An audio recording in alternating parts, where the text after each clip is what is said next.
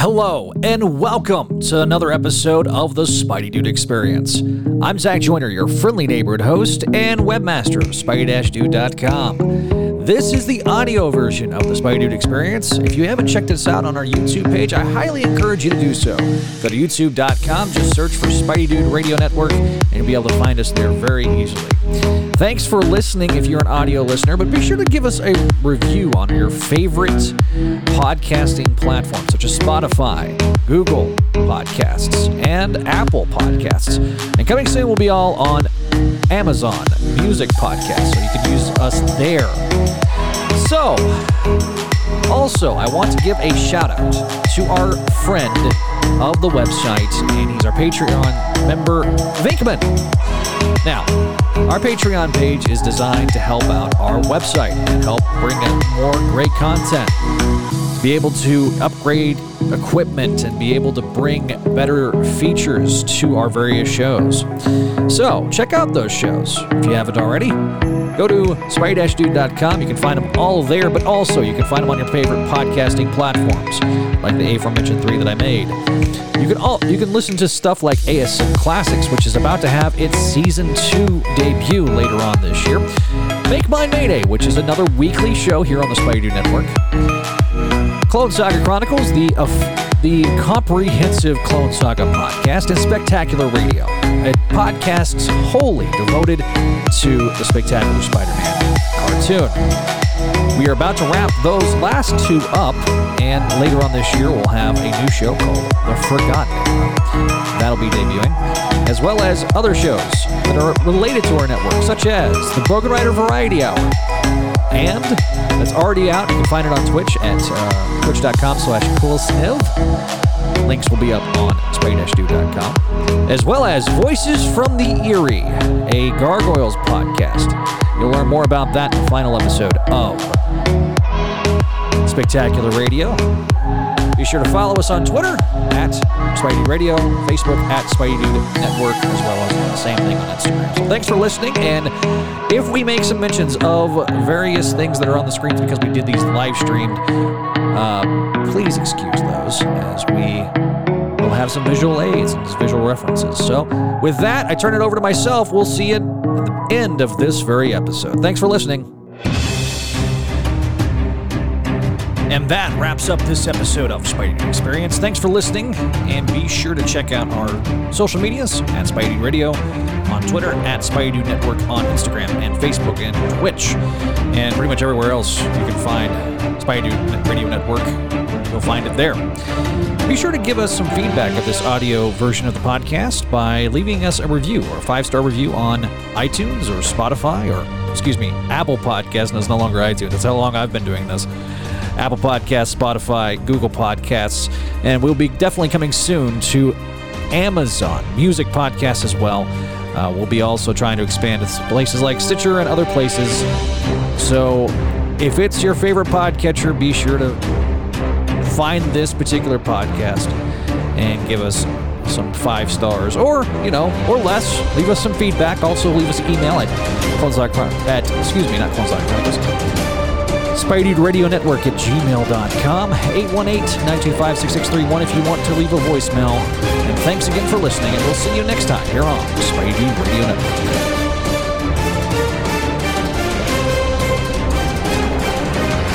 Hey everybody, Zach Joyner here for Spidey-Dude.com. Welcome to another episode of the Spidey Dude Experience. This episode, we're going to be covering issues 24 through 29 of The Amazing Spider Man, the fifth volume of The Amazing Spider Man. And uh, joining me this episode is the agreeable Neil. Neil. Yeah, I thought we were just, I thought it was 24 to 28. Uh, oh, yeah, 24 to 28. My bad. No, other than that other than that I'm doing great.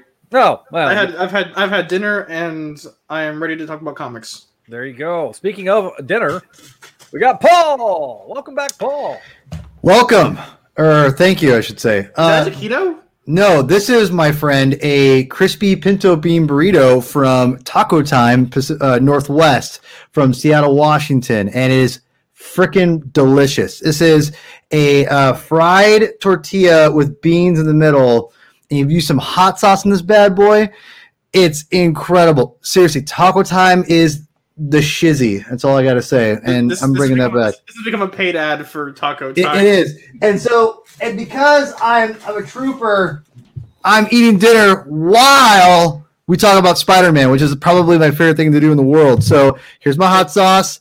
Here's my burrito. I have another burrito down there and some little Mexi fry thing. So Hey, I'm ready to go. Are you right, right next to your mic? I am actually. Yeah, I can tell. Because like you, you almost blew it out. Uh, Well, my voice goes crazy. So, but yeah, it's uh, I'm by it, but I'm trying to. Yeah, I'll do my I'll do my best to blow it out. I'll blow your ears out eventually, Neil. Don't worry. Please no, I'm young. I like them. No, no, you're, you you got to waste them now. I did when I was your age. So, anyway, yeah, I'm good. I'm good. Thank you.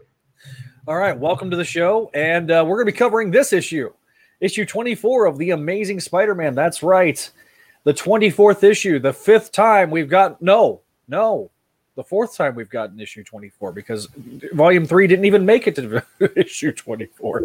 That's right. Uh, this, yeah, this is uh, you know, this is a, another exciting episode. So we have Fear has a new name. This issue is done by Nick Spencer and Ryan Ottley. Um, once again, one on one.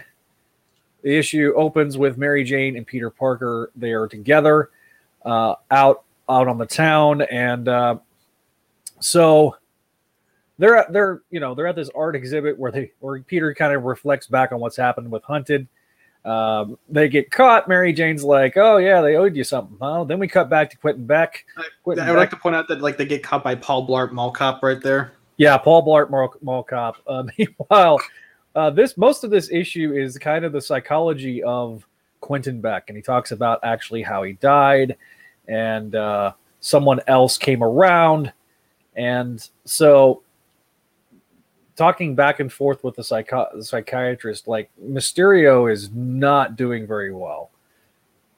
Uh, because he's trying not to reveal the name of our nefarious character. Now we've already kind of spoiled this already, but the name of the character is Kindred.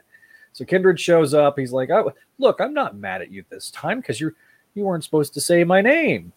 But then he sits there and kills Mysterio, and then kind of is talking at Peter, and then Peter wakes up uh, when he finds out the name Kindred. So that is basically issue 24. Very quick Uh, summary. I'm not gonna lie.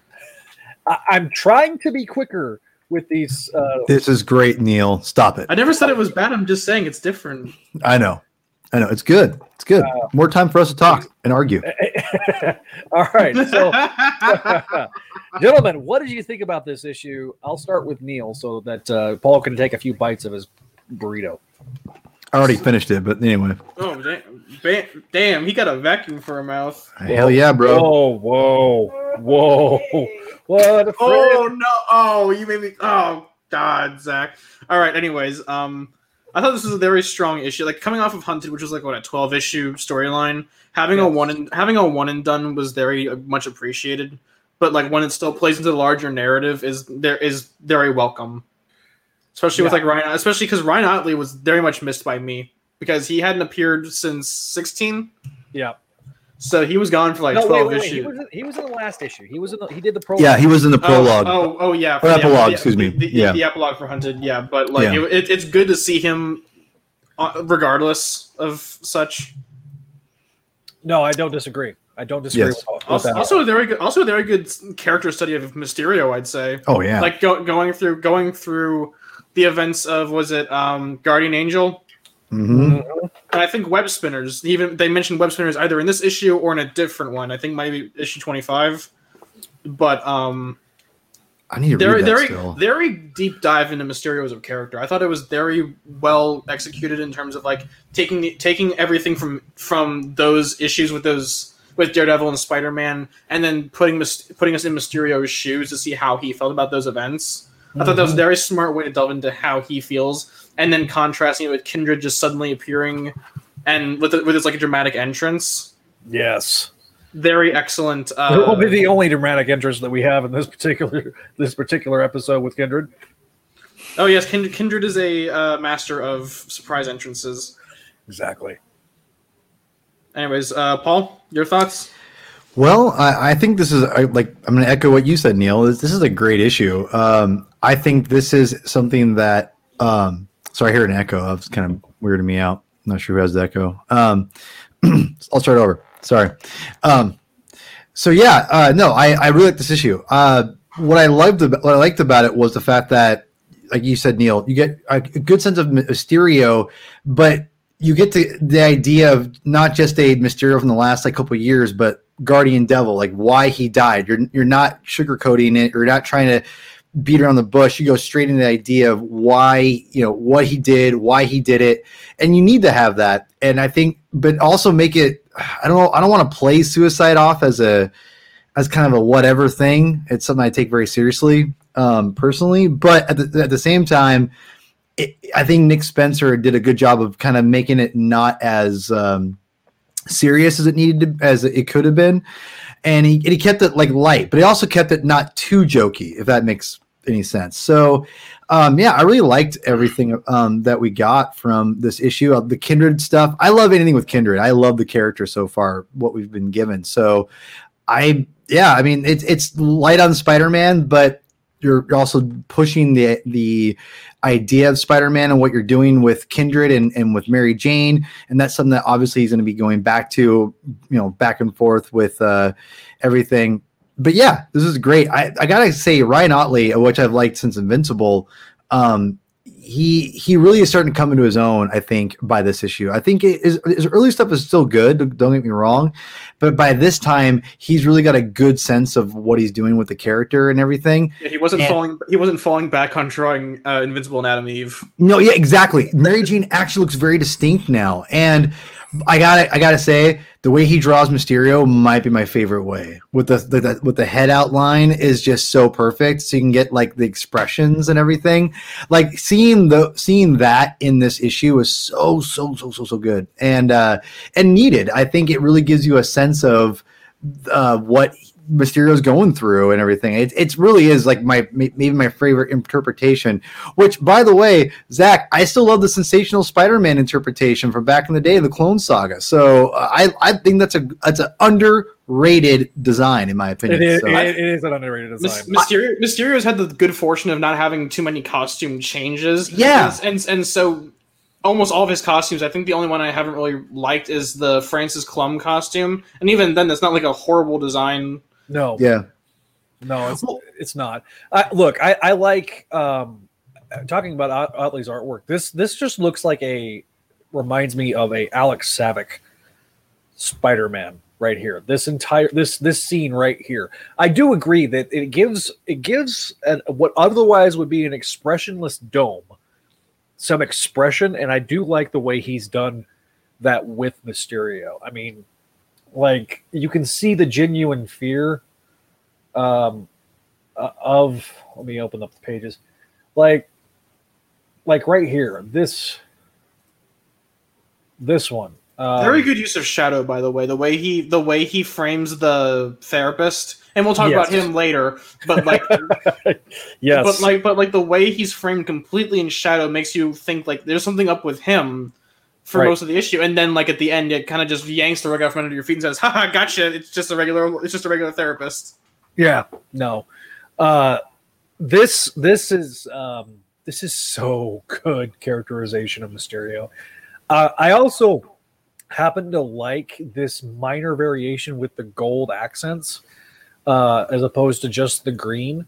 They just released a Marvel Legends of uh, variant of Mysterio that kind of like was based off of this, and I really like that that particular one. I haven't picked that one up yet, but um, it's in the retro card wave. But yeah, I, I'm I'm a really big fan of how Spencer writes Mysterio and how Mysterio is ultimately this character that is kind of a tortured soul.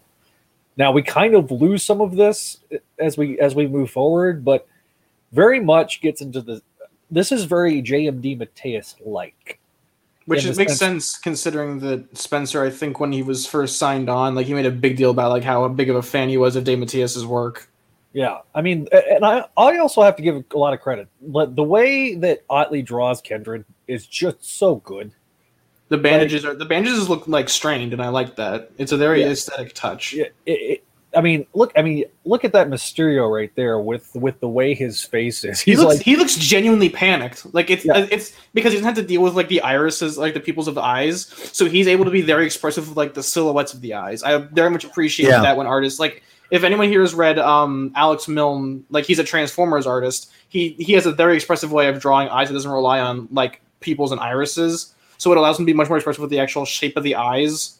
And I can see that reflected in how Ottley draws Mysterio. Yeah, very much so. I mean, but I mean, look at that. Look at that entrance of, of Kindred. Like, It's great. it's is just fantastic. So good. Um, I also have another theory that it may be Kaine. Kaine's original, like It's death. not Kaine. You're gonna get upset if it is, and then you're gonna get mad that you said it. No, listen. It's I- not I Neil. have- You know it's not Kaine. It better. Well, it's not. It's not. Here- I can here's the thing. Here's that. the thing. I have a lot more faith in Spencer's ability to write than I make did it good. and, And- make it good Yeah. because he does have a affection for the 90s that I don't feel like existed under the previous writer and I know you're a- like I know you're a Slott fan but I felt but we both agree that Clone Conspiracy is one of the worst Oh, it's awful. of all time I, I've gone on record saying that. you have. And so as a result of that, that's where I feel like if it is Kaine, if it is Ben, I have a lot more faith that the psychology of the reasoning behind it will make a lot more sense if it happens to be some of the one of those characters. I also think it's very very telling that we haven't seen Harry this entire time. And it's not Harry. it's I'm telling you it's Harry. It's We not will- Harry. okay, All right, we I will bet you. What do you want to bet? Real, real quick. If we get on the Kindred train, we're gonna be here all night. So I can Yes, contest this because will say this. Zach and I have spent three hours in talk Discord about it. talking. we will definitely talk about it in the next show because the the, the car- absolute carnage uh, uh, issues are some hinges of, on think- hinges I- on Kindred. Yeah. yeah like the, this this stream of issues really i think is the ones you need to read before you get to last rights or last remains It's- issue issues 24 or 20 even 23 to they'd say 31 yeah though that's like required reading going forward I, Okay. well, yeah, I think that too. I think that that's where you get your most hints. I think that's where you get because we're doing this as a look back. Now that we're getting to the point where we're starting to finally, it looks like we're going to learn more about Kindred here. Um, you know, we're, the day we're talking about this is the day that this issue came out. Um, so we already know what 850 is going to look like. We are now at the halfway point going on with next issue. What is your guys' grade for these issues? Zach, really quickly. We. I'm not going to debate. I just want to know. What do you want to bet for? It's not Harry. I will put something up. You think about it, my friend. I will Anyway. think about it. I All right. will. I will. And I'll So- think. About, I'll think about my grade. I give it. I give this an A minus. Oh, I'm, I'm i'm gonna i'm gonna punch above my weight class i'm gonna give this issue an a plus A plus issue. I am going to give it just a middle in the road A. Uh, it wasn't absolutely perfect, but it was really, really good. Yes, I thought agreed. it was it was very well executed. So A for me.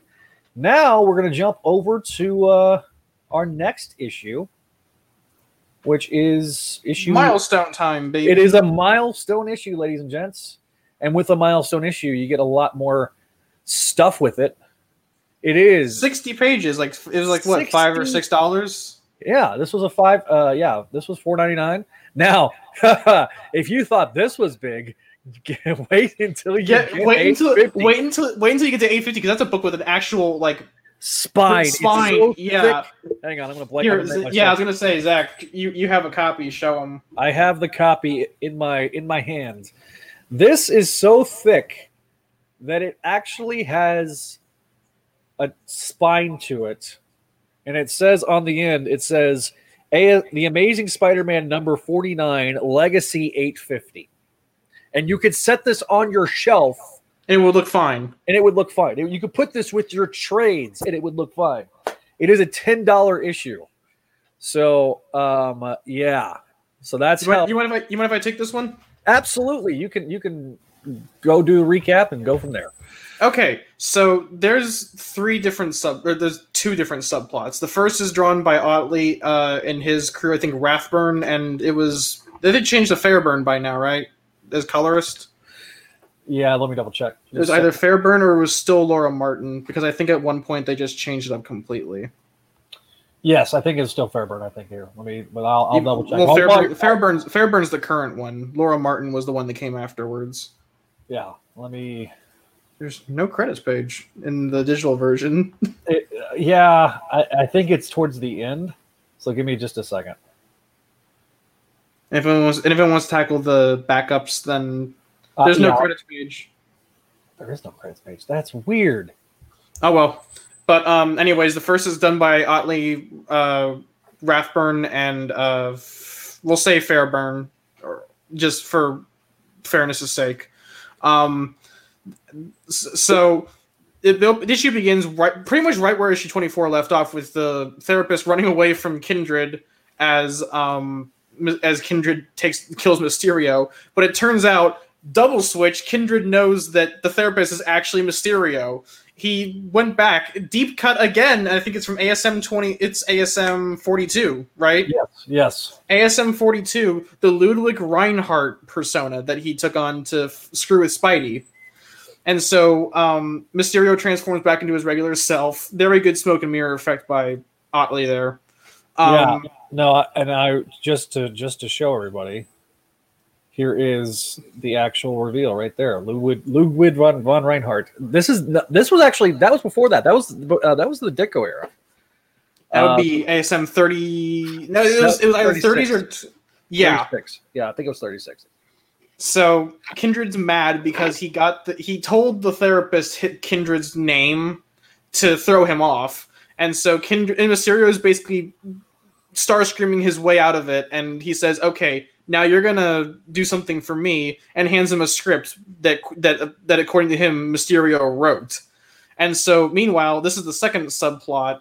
Uh, cuts to somewhat okay, somewhat bad Ramos's art as uh, Peter is in the sewers looking for Doc Connors and fighting off these robots. He's missing a date with MJ, but it's okay because she understands, which is something I appreciate about Spencer run, is that she doesn't go like, "Oh, why can't Peter Parker be there for me? Why am I'm so mad." Um, and The MJ the MJ subplot's also drawn by Ottley. yeah. And the third subplot, which goes back to Ottley, because it, it's tied to the Mysterio one, is MJ goes to see a play with uh, Carly Cooper, um, who I guess is the book's obligatory gal pal for her. Um, we'll Yes. talk about th- we'll talk about that later. But um, turns out she's she's going to the play and she has a backroom seats because one of her friends, friends in quotations, uh, who took over her role from MJ's old soap opera uh, is the lead act is the lead actress, I believe. She's playing It's- Sue it's- Storm in a, in a Galactus themed play, and Yeah. so and, and so um, you know MJ's kind of going through.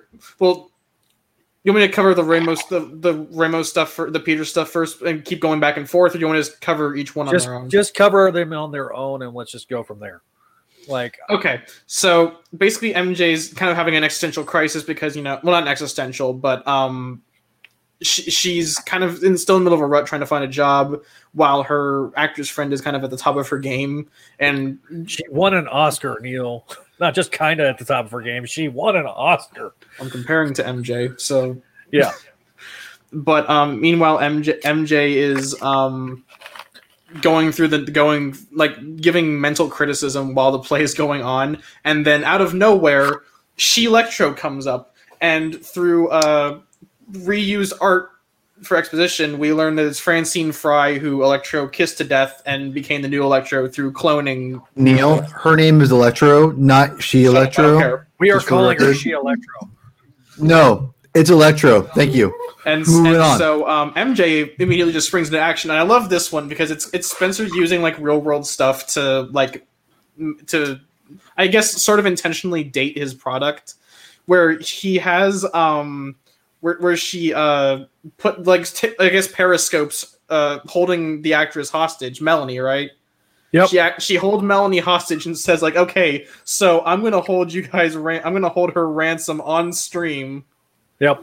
and um she says like if I get um I'm gonna set up a fund for you to save her life. You got to donate to my GoFundMe essentially to save this woman's life. And so um meanwhile it's like 15 so 15 minutes in nothing's happening. Um and so I, I think at one point she she decides to shake it up a bit and says like I'm gonna set up two different funds. The first is to let her go. The other is to Jason Todd her basically. She essentially she essentially set up a Jason Todd scenario. It's like I'm gonna set up two GoFundmes, one to save her life, the other whichever I whichever one's her. bigger is, is is the one that uh, that we'll we'll go with basically you know Yeah. vo- you, instead of voting her off the island you're voting her you're voting for her doom but go on Yeah, and so um Carl and so Carly steps onto the stage and says, "Hey, I'm NYPD," uh, and then elect and then she electro shocks her off the stage, and for whatever reason, uh, Melanie now has green eyes. Uh, and yeah so she and and so she and so she gives a little speech like a last words speech just for the just because uh, she Electro gives her one and um, she talks about how she hated being famous but Electro. okay whatever You- you're just now you're just being now you're just Eddie being, I'll get But- into, I'll get into that in a minute but but MJ does a big like does a big Tom King esque monologue about how um sh- about how she her life has meaning regardless of whether or not she's an actress or not. I think that's I think that's the gist of it. But like she talks about like playing a part and how and how that translates into it. It kind of tr- ties back to Peter basically. And so then um then it turns out dun dun dun MJ switched out with Melanie backstage. She got the wig and decided to put on a performance. Turns out Yeah. that uh turns out that she got Carly to put on some electric like electric proof padding to blunt the blow. I love that panel of Carly where she just got a thumbs up and her glasses are all over the place. She's like, still hurts. yeah, yeah and I and I, the- and I and I do love that panel that she just that she just zoomed past where um MJ go where MJ takes off the wig and she Electro goes, "Wait, you're the Mary Jane from Secret Hospital?" And she goes, "Uh, yeah." Oh my God, you're actually a really good actress. I'm a fan. Seriously? Oh yeah, I loved you. And I wanted to kill go. her. That's why I wanted to kill her. and and so um, what a twist that was a that was a really good comedy moment on Spencer's part, especially because it could have been like really bad tonal whiplash. But like they Spencer was very good about easing it in. yeah But um MJ but MJ basically saves the day by opening the water on the Namor set and shorting her out. And then, you know, basically she's crowned a hero when her friend tries to go like, Oh, it's not why am I not being crowned? Because I'm, I'm the, victim. victim here But anyways, but anyways, uh, Peter has the more simpler plot where he's basically spends like ten or so pages trying to convince uh, Doc Connors to come back, and he's like, "No, but I might hurt someone as a lizard." But then Peter's like, "Okay," and, and but Peter just says, "Please," and he goes, "Okay, um, I'm gonna get a new chip," and then he goes back to his sewer house. Uh, Peter and MJ, Peter and MJ make up. yeah, I feel that picture right there um but anyways billy and billy and kurt make up and peter goes to make up with mj who i appreciate that they didn't, they didn't make like a big deal out of her missing out of him missing her out of missing their date i'm appreciate that it was just kind of like she understood but um peter made a decision out of talking to doc connors and the issue ends with peter join well it doesn't end but like one of the major bookends is peter decides to uh take decides to join Dr. Connors' class. I think it's his TA, right? Or what is one Yeah. of his students. it's one of his re- students slash ta Yeah, to get his to regain his doctorate, which I thought was a very good way of bringing back his growth. Like I, I do appreciate that. But anyways, MJ and Carly are out getting coffee, and then she gets a call from her old agent. And um, which is a deep cut because this is the Brett Hoskins, it's the same one from uh, when she was. It was the Caesar days. yeah this, this yeah yeah Julian Caesar or Jonathan Caesar excuse me I think it was. Uh, yeah, it was. It was Jonathan Caesar. Yeah, It was sorry. Jonathan Caesar yeah But um, anyways, her agent's saying like, "Hey, I've got a big role for you. So I've, getting field call. I'm getting, getting calls all day." And then um, He's "I got actually- this brand new project for you." And it zooms out, and it turns out the guy pitching is Mysterio. And then the ish, and then the the the whole story kind of wraps up with Kindred uh, in his Hall of Mirrors from the Beauty and the Beast set, uh, with uh, with uh, all the major Spider family members plus MJ Hey, in a look And who's not who. Look who. Look who's not there. I don't know who that I think is. that I think that's Kaine screaming. Is that Kaine screaming? Okay, I so think so. I you think got- so. You got Ben, you got Miles, you got Otto, you got. uh, this date this is really badly dated, by the way. Is yeah, this is that supposed to be Mary Jane? I think so because of the green eye. That's Yeah. what I thought too. Okay. You got uh, you got Gwen, you got Silk, you, got you got Jessica Drew. This this pa- this page is poorly aged. I'm not gonna lie because Jess is in a completely different costume. that Cindy she has long. wear in the in ASM 850 spoiler. That's what, that's that's what I'm that's what I'm saying. And then Cindy's got long hair again, but no one can decide on whether or not she actually does have long hair. Um, Gwen's got the. I get nah, Gwen hasn't really changed a lot. Otto's not even a Spider-Man anymore, yep. and Kaine's costume is red, I guess. so the top of anyway, red. And, last, and the, the last bit is basically the setup for the next issue, and then the next arcs. the next arcs, and this then is this issue is actually Pat Gleason's debut on ASM, or Kev Walker and Pat Gleason's debut. And I gotta say, this was a very standout debut for Gleason. yeah, and then we get a basically a tease of 2099 that the future's dying, and then uh yeah, We got backups. Do we We want to talk about the backups or? Yeah, let's talk about the backups. I'll, I'll, I'll jump. I'll jump in and do the backups right quick. Yeah, all right. I gotta plug in my tablet real quick so you can take over for a bit. Uh, yeah, I'll take. Um, so, um, one. Uh, they, they, um, they did a they did a uh, Robo Helpers where they basically had a, a robot like a bot write Spider Man stories, which was kind of hilarious. Uh, they have the. Uh, still up. the Chromatic yeah. Boys. yeah, you, you got you got Jonah kind of uh, and Peter having this weird hijinks thing where Doctor Strange shows up, and then uh, of course the the bot helper. This is where basically a bot actually you, they like submitted a bunch of Spider-Man stories, and they had a, a robot write the thing. It's it's not good. Um, It, it's it's if you're into like absurdist, if you're like into absurdist stuff, then you'll get a kick out of it. But it's not like a particularly great story. No, it's not. Um, basically, this is the start of year two, and yeah, that's that's the end of of the issue. Issue twenty six starts a whole brand new story arc. So, gonna remove that for a minute, guys. What did you think of the issue overall, Paul? We're gonna let you talk first, since Neil did a lot of the recapping. Yeah, um, I think this was a, a great issue. It was it was weird that Spider Man was not the focus of the last two issues. Yeah. um, it- But yeah- it- but it didn't matter, uh, to be honest. And, and that's I mean he's obviously in this. He's more in the the twenty fifth issue, obviously, than the twenty fourth. But no, I, I thought that was a good follow up for the Lizard. We needed to have that for clarity of what happened after Hunted because you have this huge. Again, it felt like Hunted was so huge, and they tried to condense it to such a small or whatever. Like it's I don't know the way the way they projected that story out just was just not. It's it's I still like Hunted, but it's just not as condensed as it needed to be.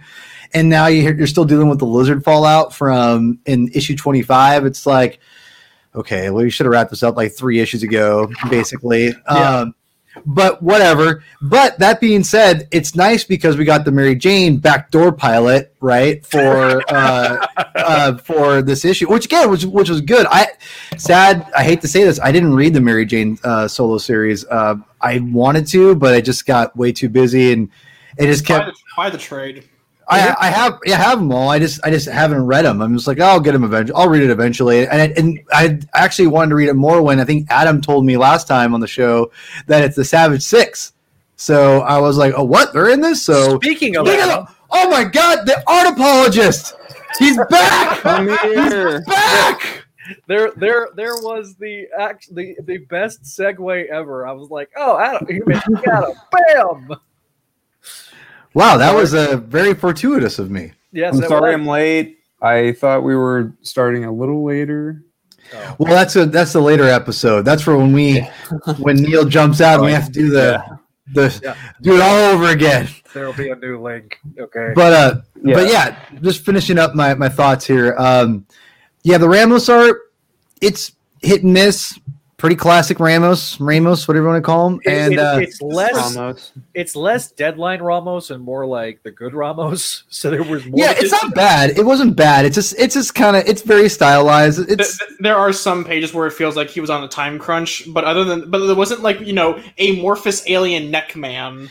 right. Yeah. Right. Yeah. Yeah. Yeah.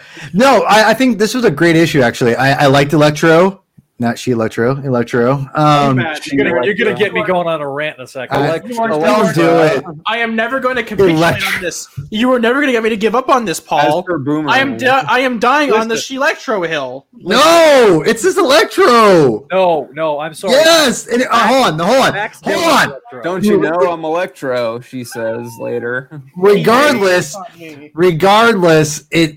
I I really liked her character. I actually like the character. I, I think she's actually more compelling than Max Dillon ever was, to be quite honest. Oh, Um, I, I disagree with that. Oh, you're gonna have. You're gonna. I want to see this fight go down. Now, here's the thing: they had to like they they've been trying to make Electro like interesting for years, and they've never been successful at it. And so it, it what Not go- true. well whatever. It, anyway, the be- this is a whole different podcast we're going to get into. All I'm saying, all I'm saying. It All always. I'm saying is exactly. Yes, thank you, thank you, Adam. No, all I'm saying is I actually really, I actually like this character, and I didn't think I was because I'm not someone who li- I don't like gimmicks for the sake of gimmicks all the time. I mean, I get it's comics, Says the right? guy that So, likes, likes Electro. well, no, hold on. I agree. Like, I don't. That's on face value. I'm not just going to like something on just oh, it's just you know rebrand it and make it whatever. I actually uh, really like the idea of this of this character being this kind of cast off, which it, again we get later on in the later issues. They can actually t- talks about that, like not really feeling being hurt or whatever. Yeah. And I really like the idea that she's kind of like she's her own loose, she's loose, you know, um, loose screw going on, and that's why she's there in the first place. But yeah, I, I, the way Spencer writes her is actually really cool. I, I don't, to be honest, I forgot like what what she did the first time, but his reintroduction with her that was pretty solid, and I really liked what what he's done with her. So. Um, yeah, I thought this issue was great. Again, more kindred, good stuff. So yeah, I'm super into it. I love Electro. She's great. So, uh, Neil, get uh, what, what? So, what's your grade, uh, Paul? Oh, I'd give it probably an A, A minus. A minus. Okay, A minus for that. As there we go. A minus for Paul. Neil, what's your grade? So I'm gonna get a bit more technical. I'm gonna give um, the main story an A minus. I'm gonna give the team up, it, the team up bit with Jonah maybe a B minus. Yeah. yeah. And then, and do we do we count the? Pac That's an Gleason- F, do we- man. Do we, do, we, do we count the Gleason stuff as separate from the main story? Because I would still count that as an A minus. it's kind of. It's kind of separate. It's kind of the same. Yeah, and It- then it and, then it- Robo and then Robo Helpers was like a D. There's nothing really that great. Nothing Okay, that Ro- like Ro- offensively bad. Robo Helpers was a waste of six pages. I'm sorry. Could have gone towards making Kindred. Um, yeah, Yeah. exactly. So, so I'll say this: my overall grade, the Jonah, the Jonah Pete team up, drawn by Todd Nauck. I it, look. I love the art. Our Yes, the art is good. Go away, The art fu- apologist. The story, no, but but Todd Nauck is good. Todd Nauck should be on Amazing. There, I No, said I'm, it. I'm, I'm joking. Oh, oh, you know what? He's never. This is, I think, the, maybe his first time drawing Amazing Spider-Man. yeah, I Uh, think because he drew. well, was he Spec or? He was- did. He, he did did, Friendly the. Neighborhood. Uh, didn't he do the Obama thing? And that He was an the cover. amazing, right? Thanks, he- no, he did. He did the thing. He did the fist Yeah. bump. Yeah, no, no, he did. He did the six. He did the six. That was the last time he was been in Amazing, I think. Okay, so Todd Nauck did a couple of fill-ins on Sensational, uh, filling in for Mike Wieringo, which is kind of makes sense because their, their art Oh, styles are that's very, very similar. Okay. I I wouldn't don't say he that- I wouldn't say they're that similar, but They're not similar, but they're it's not an, an, an, an It's abrasive change. Right. It's Right. not they're similar enough to where like it doesn't take you out of the story that you got a new artist, if that makes sense. sure. Like if you like when you had Mike Wieringo drawing, drawing, you know, all the issues, and then you had Todd Nauck came in, you're like, oh, it's a little different, but it's I mean, they they both have a cartoony style, or you know, obviously had because Mike Wieringo's been gone for right. 15 years, but um RIP Mike. But definitely, you know, when he came in, he he because uh he comes in, uh uh, didn't Mike Ringo do the early issues of Friendly Neighborhood? Yes, yes, yes, he did. And then he did. Um, so Todd Nauck comes in and do, does the, the end of Friendly Neighborhood. In, in fact, my my favorite issue, unironically, of Friendly Neighborhood Spider Man is 27. So like I'm a, I'm a fan of Todd Nauck. I like Todd Nauck. I like seeing him there. He's a good, really good artist, a very underrated artist, and a really nice guy. Very reliable too, if, from what I've heard. Mhm. Yes, very workmanlike. Him and I, I put him and Pat Olliffe and uh, in that same. They can they they are great with deadlines. They will get you the work. When I you love Pat Olliffe. He's not. He's an underrated artist in my opinion. Yes. Yep. Very, Or- very good. Nope. Untold Tales is some of the best Spider-Man comics of all time. More to come with Pat Olliffe. Anyway, stay oh tuned yeah, the oh, network. yeah. Stay tuned to this network for more with Pat Olliffe. Tell Pat I said hi, and he's awesome. Yes, I will. Uh, so that's just a tease. That's what that is. Um, I just got yelled at by, by Sarah from across the house. But uh, no, I, I thought Todd Nauck was great. Love this artwork. I, this artwork throughout the issue, I thought Ramos was particularly the, the, the Ramos I tend to like. Um, there was really great elements of Ramos. There was a few janky things, I think, but for the most part, his artwork was pretty good. Uh, Pat, uh, Ryan Ottley is just a godsend to Spider-Man. I mean, he absolutely is. The, the, I This mentioned this. I sorry. well, I- this is. Uh, go ahead. I, I mentioned it back in um back in the first first episode of of Spidey Experience, but he is a very distinctive artist, and I think that it's that this run is set apart almost solely by Ottley's art. It, it's very distinctive in how it's present how it presents. Okay, one of the things that I will say about the Dan Slott era is there was an embarrassment of riches with the art, artists that were involved. I tend to agree that that Nick Spencer has had an embarrassment of riches with artwork. The the one that I probably like the least is coming up, but it's Oh, still Kevin not- Walker. yeah, uh, it's still not It's funny because I thought that too, but then I ended up liking it when I reread it. Whoa! What a what a coincidence, art apologist! Art apologist Adam. What a coincidence! So so we are going to work on bullpen names, and when that happens, we'll have to. I'm sorry, Paul. You're not going to be P Thuggin. I'm P Thug. P That's Thug- my nick. That's my Twitter name. I know that's your Twitter name, but your bullpen name will be something else. Adam All is art apologist. Yes, one hundred percent. and I'm agreeable Neil. You're agreeable, Neil. Yes, exactly. Wait, can we talked about it last night? You said I was admirable Adam. Can I? you do are that? admirable. You are admirable. No, art apologist. but Are we I, gonna- I are Yeah, but that's far out? not that's not the same as like a bullpen name. That's a bullpen name. Whatever. I mean, it's a, it's a, the Spidey dude name is is art apologist. I think. yeah. I have a, I have another one for later. oh. No, no, no. You'll always be the art apologist to me, Adam. That's you'll never you'll It- never it- not do that. Thank you. Art of arts, Thank you you. Are you. the art apologist forever. So, nevertheless, artwork throughout this entire issue is really pretty good to great.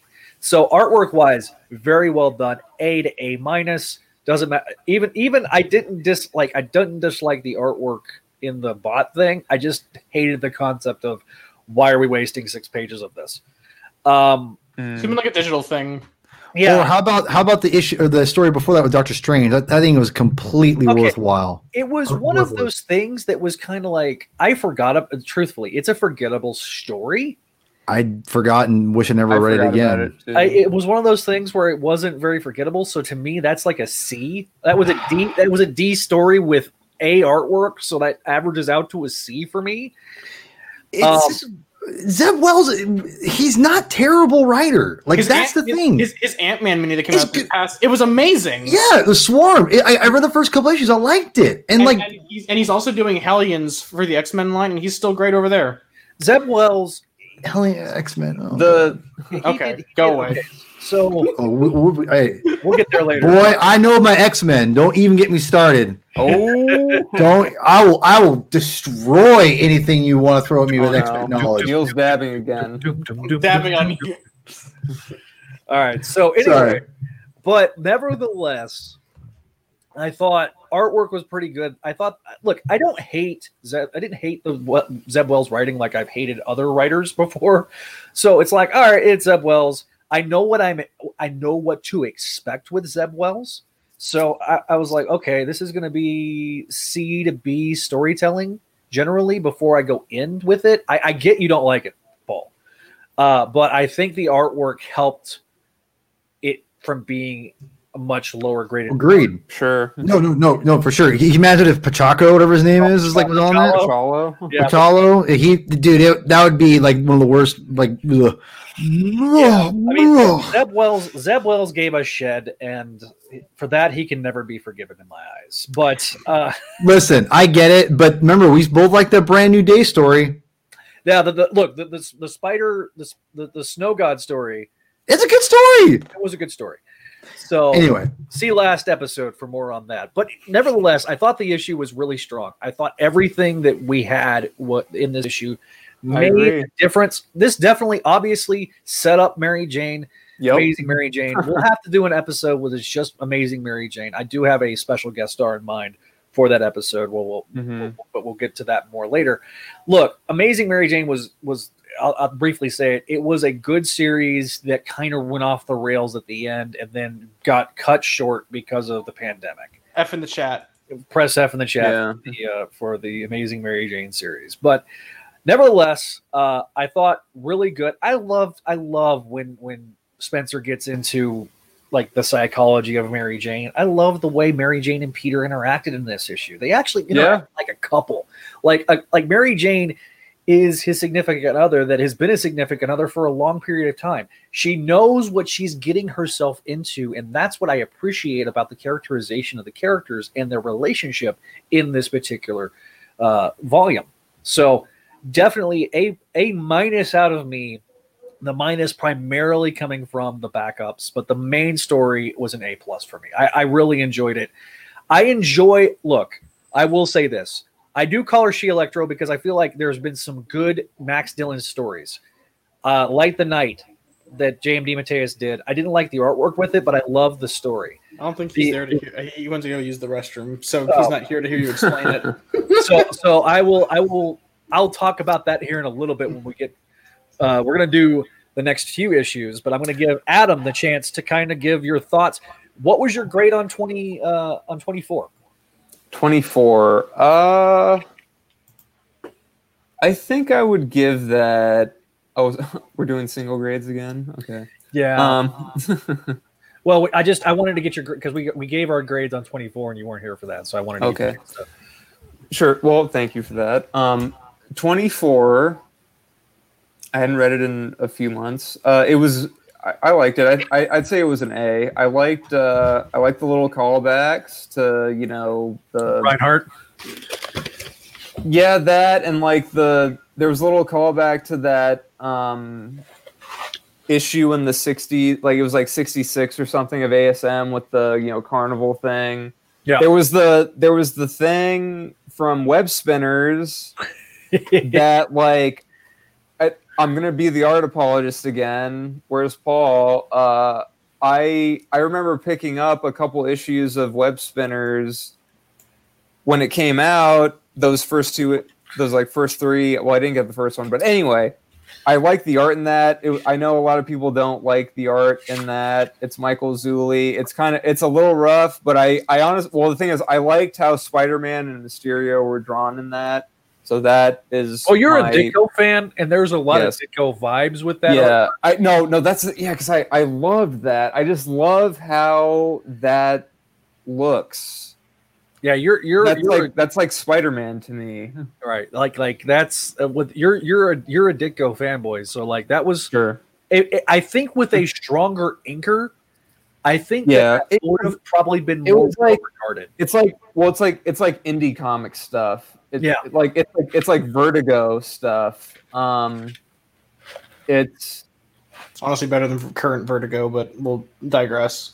Sure, but like, I mean, I know because like the because I, I looked at it like a, a little while ago, and it's it's kind of like the art. Like I said, it, it is kind of I guess it, it is kind of like ugly, but like I do kind of like how Spider Man looks because I just like those like small eyes. You're like squinty eyes. that- You- You're a squinty Yeah. eyes guy. I'm a bug eye I- guy. right? I mean, and I like I like I like the big eyes too. Like, but it, it depends. yeah, just depends on who's drawing it. I, I get it. Yeah. But no, but I but yeah, so 24. I, I I'll give it an A. I liked it was like kind of well, I, I liked the Peter and Mary Jane date. I liked the kindred progression. Um, it's it's just it's interesting. It's intriguing. Uh, it's kind of scary. A friend of mine, he said he read the issue and he had nightmares after. So there you go. Man. That's edgy. Yeah. So, all right, I'm going to get into the next few issues. I'm going to give some brief synopsises. Oh, and I'll, wait. Uh, do you want do you want my opinion? Oh yeah, yeah, great. What's your grade on 25? I'm sorry. I also like 25. I like the married uh reading reading it again. I like the the Mary Jane stuff. I think it's good. Uh I like it more than uh I think I like it more than the the previous time I read it. I don't know why, but that's just how it is. Um I think it's because we haven't gotten a lot of Mary Jane in the last yes, year. yeah. and- I the thing that's the thing. Like, I want more Mary Jane. I want more of them interacting together and like going on dates and like confiding in each other and all that kind of stuff. That's what I And- like. That's and, like, refreshing to me. There's a narrative purpose at least with like why she hasn't been there. Right. That- but like I, I do miss I do miss her Yeah, presence. Exactly. Yeah, I under yeah I understand that like there's a reason why she's not in the book right now, but I I miss her and I want more because hmm. like at the very beginning she came back after like kind of a drought, but not really a drought. yeah. You know, I want to say the Zeb Wells thing was like a fever dream to me. It seemed like it was like it was like it is like it's like it's like Peter's having a dream of like okay, Jonah Jonah's my friend now and like oh, he just barges in and is like okay, help me out with this and then oh, well there's this weird alien robot that wants to do so I don't know. That that was unnecessary. But I did love the uh a, did you guys talk about the bot story? Because I We love did. that thing. Oh, Oh, yeah, I- we all loved it too. I love that. Oh, I love I love the humor of that, and I It's love the art getting apologist. He's come. What? He's chicken. Come home to I'm back. roost. Well, wait, no, I'm but back. Zach and I didn't hate the art. We just didn't like the Story. part. Yeah. Uh, well, the thing, well, the thing is, like, the- the story is so bonkers and nonsensical. It's just like I. That's why I love it. Like, and I love Dan Hipp as an artist. So Real, real, was- real quick. I mean, that was just a one of win for me. I just didn't. Okay, I just didn't find it overly funny. I was like, oh, this is a thing. I thought I- it was. I just thought. I thought it was like. It, it's like oh, chuckle, chuck. I don't know. It- It, it's it's just- it's one of those like you know that gif of Danger Five with like the sensible chuckle Yeah, yeah. book and like the guy turns the page. I I love that though. Like, and and I think the art. The art is great for it, and I don't know, just the you're you're easily impressed. I don't know. If, well, I mean, a li- I mean, I guess sure you can say that about me, but like, no, Adam. I'm No, not- stand up for yourself. You like what you I- like. I can't. I can be easily impressed, but I did. I really. I love that. I just thought like it was just like a fun, silly, bonkers, Hey, off the yeah. wall thing that was like. I mean, apparently it was written by a fucking. Uh, excuse me, a bot. So We'll it's censor like. It. Um, I'll put that. I'll censor that in post. Hang on. Let me Yeah. write it down. That's fine. That's that's staying I'll in. write it down. um i just i just really thought it was fun and it was just like a little like I, I mean you can get rid of the zeb wells thing and keep that in there and i'll be perfectly fine I mean, honestly, it's probably still better than the Zeb Wells thing. yeah because i don't know that like i said the zeb wells thing it, I, I just keep I, I want to say it again. It's like a fever dream. It It is. is. It, it's Yeah. weird. Like it's Why are you weird so mad? what? This you sound all- like you sound so mad about uh about like Zeb Wells. Jeez. oh, you're talking about Me? Paul. Yeah. No, it's because it was just a stupid story. I mean, like it was. I, was like, it, what- it doesn't lead to anything. really. exactly. It's like the the But bot it- thing was just just as interesting. To be honest, I mean, it's Right. the thing about it I don't like is the fact that like you're playing on the ideas of of, of jo- Jonah and Spider Man, Yeah. and that they, but then like it goes to this random thing about aliens, and then Doctor Strange show. It's like what? Yeah. It doesn't make it. Literally has no start and end. It's just kind of, and then it ends. And you're like, what? and so, I mean, the best part was seeing Doctor Strange in his sweet new costume. Like that's the best part, Oh yeah, his spacesuit. Yeah, dude. That suit's sweet. I don't care, dude. I know- Mark I know- Waid, I know people Mark like- Waid's Doctor Strange is one is one of the better Doctor Strange runs I've read in a long, long time. I want to know what you thought of Jason Aaron, but that's a different topic. For Jason another- Aaron's Pachaco stuff. Uh, All right. Anyway, anyways, we should probably we should All probably move on. Let's let's move on to the next. Peter and his harem. There you go. So here's the thing. Here's what I'm going to do. I'm going to do like what we did with the like because Neil wasn't here for the last episode. So I'm gonna because we're at an hour and hour almost at this point. We got three issues left to go. So what I'm going to do is I'm going to re- recap all three issues and then we'll just kind of break it down. And I'm going to use the synopsis from the Marvel database. So the best way to do it. and and we will just then get into the deep discussion. So, all right, all right, here we go. Here's the next issue, issue 26. It is written by Nick Spencer. Kev Walker is the artist. It's who will run the world. So, uh, again, using the synopsis from the Marvel database. Thanks to those guys for having this up. Kingpin tries to get a hold of something that's very important to him, only to find that Boomerang has already taken it. Against all expectations, Peter's starting to bond with Fred, who greatly appreciates that Fistmen never do anything to him if he is with Peter. Meanwhile, the criminal gang that evaded Electro proposes to join them. Francine is initially not very interested, but when she finds out that the purpose of the Sinister, Sin- Sin- Sinister Syndicate is to kill Boomerang, well, she changes her mind. The group attacks Myers at the Feast Center where he is working as a volunteer. That is how the first part goes. This uh, next issue is going to be issue 27, which is in the very next tab. There we go. Uh, great cover by Ottley. Phenomenal Call, cover. is it callback to ASM 218?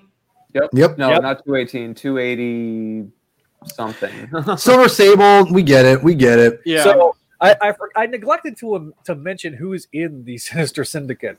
This is The is Syndicate. yeah, this, Carolyn Trainer. yeah, this is Carolyn Trainer. First time she's been an Amazing Spider-Man since the '90s. like Yep. since ASM 380 something, I think. No, it was ASM 426 through 428. The return, the resurrection of Otto Octavius.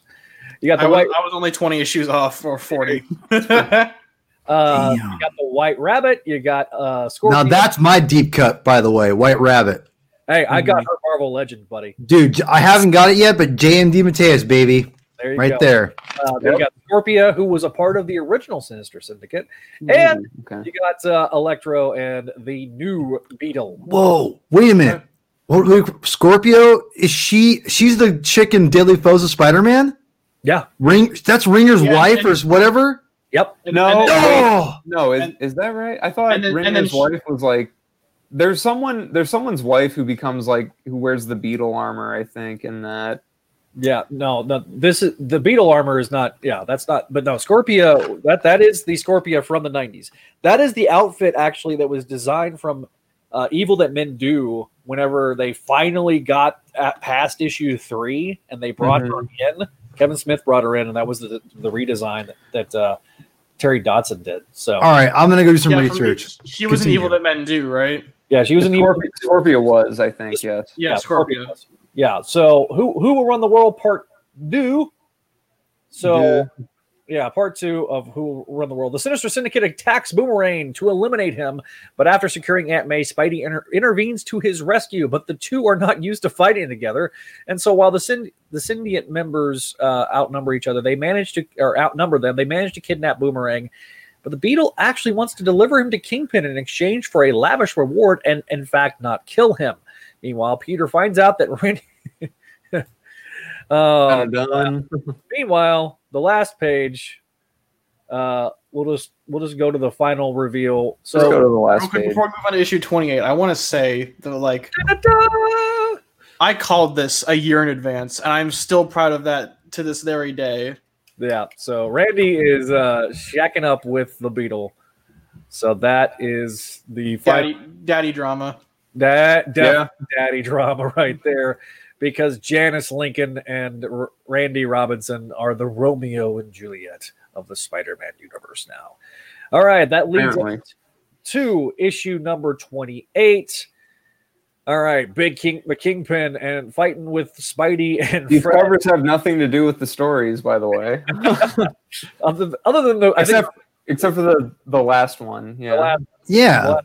The last one does. last yeah.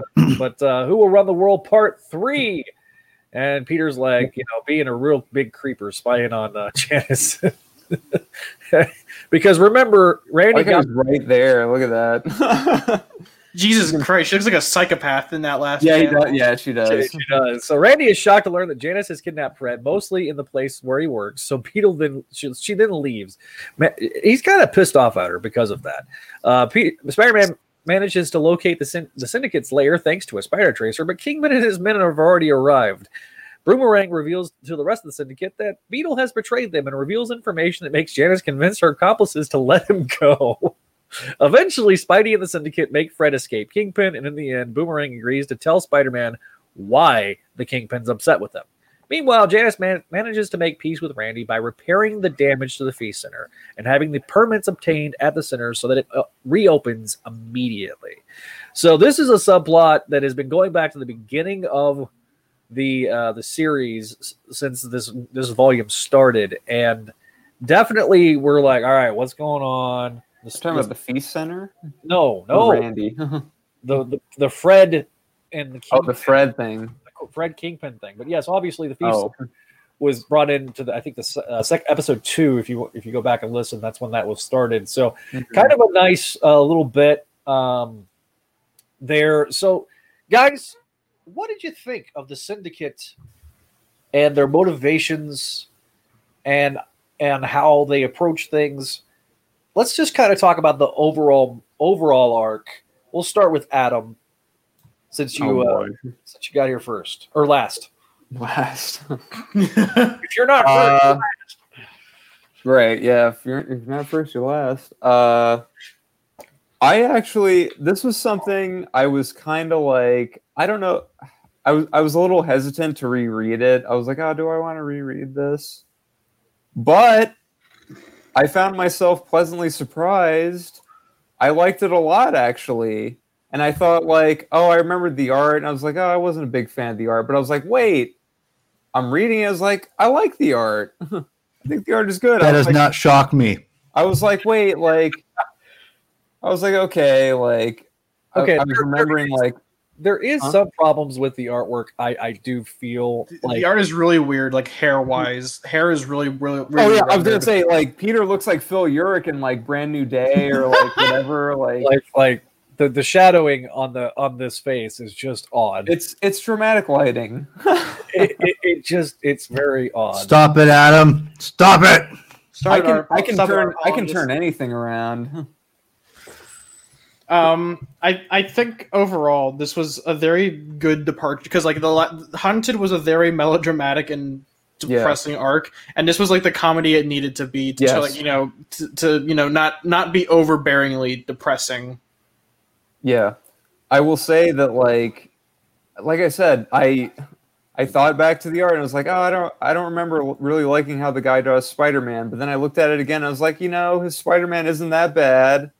I you know I'll take it if he wants to be the regular artist in the future. Well, it's not really his decision, but whatever. No, I- No, you take that back right now. that's not that bad. I mean, that's It's kinda- horrible. That's kind of what I was thinking about, but it's not that bad. I mean, he's I- kind I It's not horrible. it but was- he's a little it was- thick. He's a little it was- thick, but it's it was okay. ser- it was serviceable filler Yeah. art. This was this was not like Salvador Larroca p- on Star Wars bad. right. Whoa, whoa. Okay, hold on.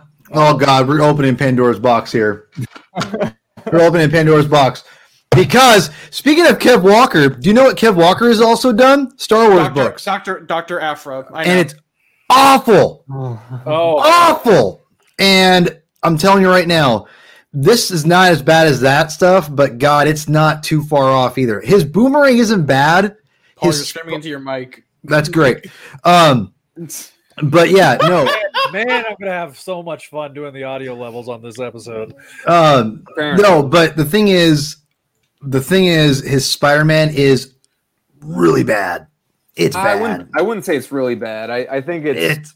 I mean, it's- is it, is it as bad as is it as bad as uh Sandoval for you guys? I don't. I I think I like Sandoval a bit more. In Okay. like, it's weird. It's weird because I have like a love hate relationship with Sandoval. Sure. I love the way he draws the black suit, but sometimes I have a weird problem with like how he draws um the regular costume. And I can is the, see I can see you wincing, Zach. I'm sorry. this is this is this is a guy from from Hunted, right? We talked about Adam. The yeah, one- yeah, yeah, no, yeah. there's- I, I would say if I had to choose between these two, I would say I'd pick him just because Kev Walker is just he's just he just does not cut it for. Really? man. Kev Kev Walker Kev Walker is one of those is one of those artists who like works with like one of those books where people just stand and talk. He's not very Yeah. good at like at like high speed Right. kinetic action. Abs- say this. absolutely, yeah.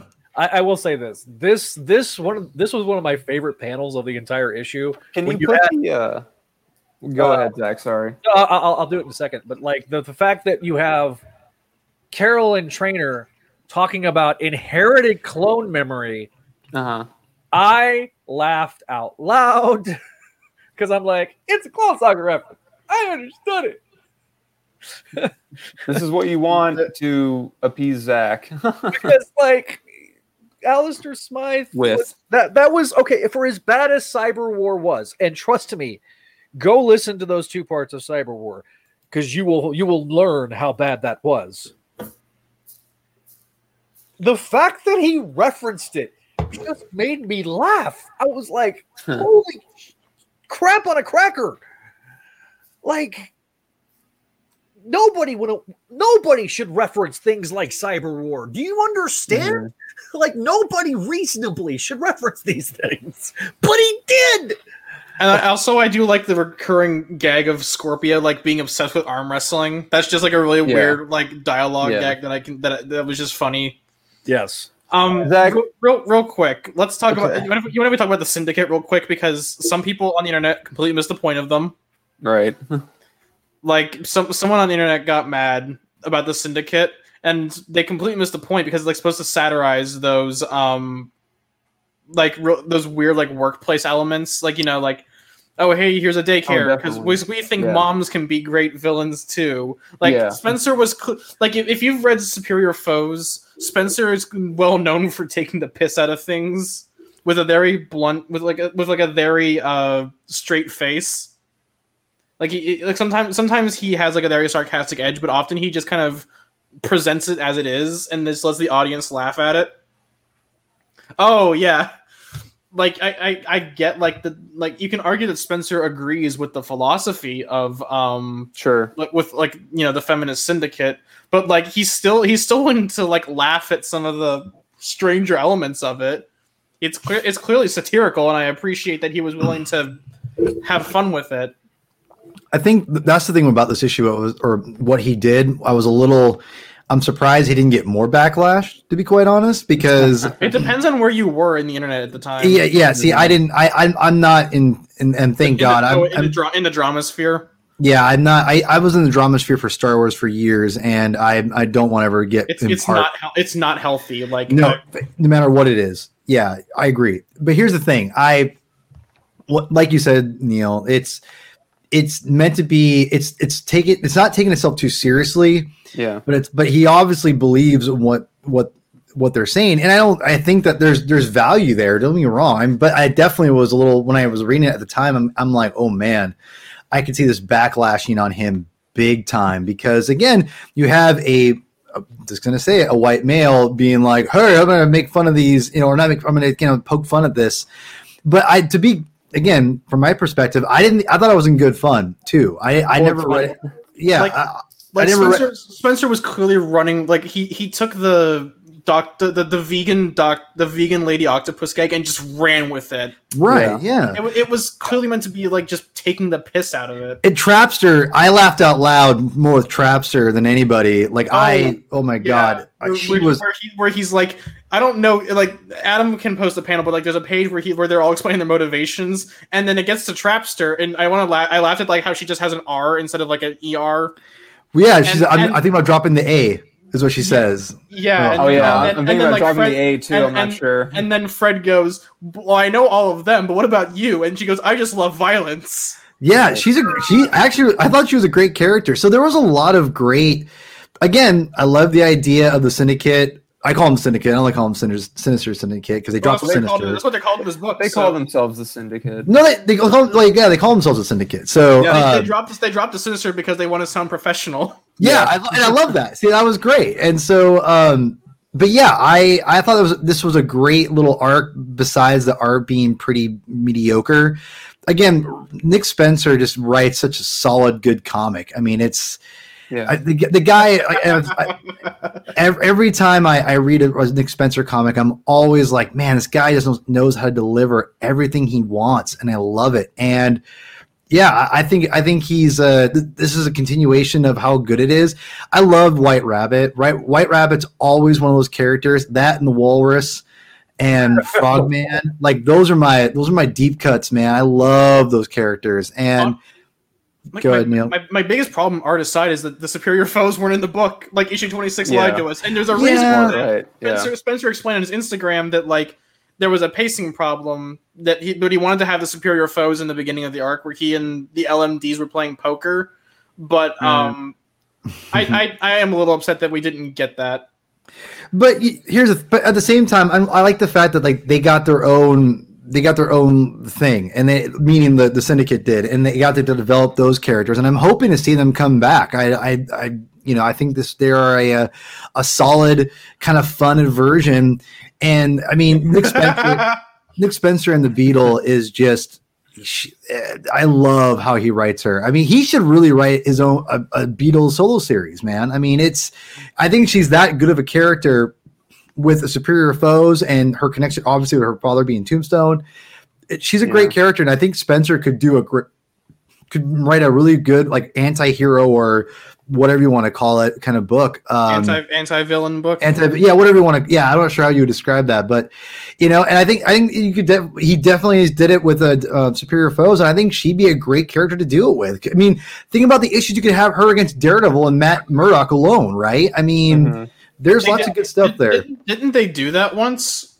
In probably in- i don't in- remember It, it was in Superior Foes, where Was like it? yeah, there's Yeah. a there's a case that they're that she's the pro. I think that she's the prosecutor and he's def- and he's the defense, oh it's been a long like- time yeah and like she she's like stages an accident outside, so Matt will go as Daredevil, and he runs and he's like, I got to get out of the courtroom, and then like he just has to leave, and the, and she wins the case because the defendant left.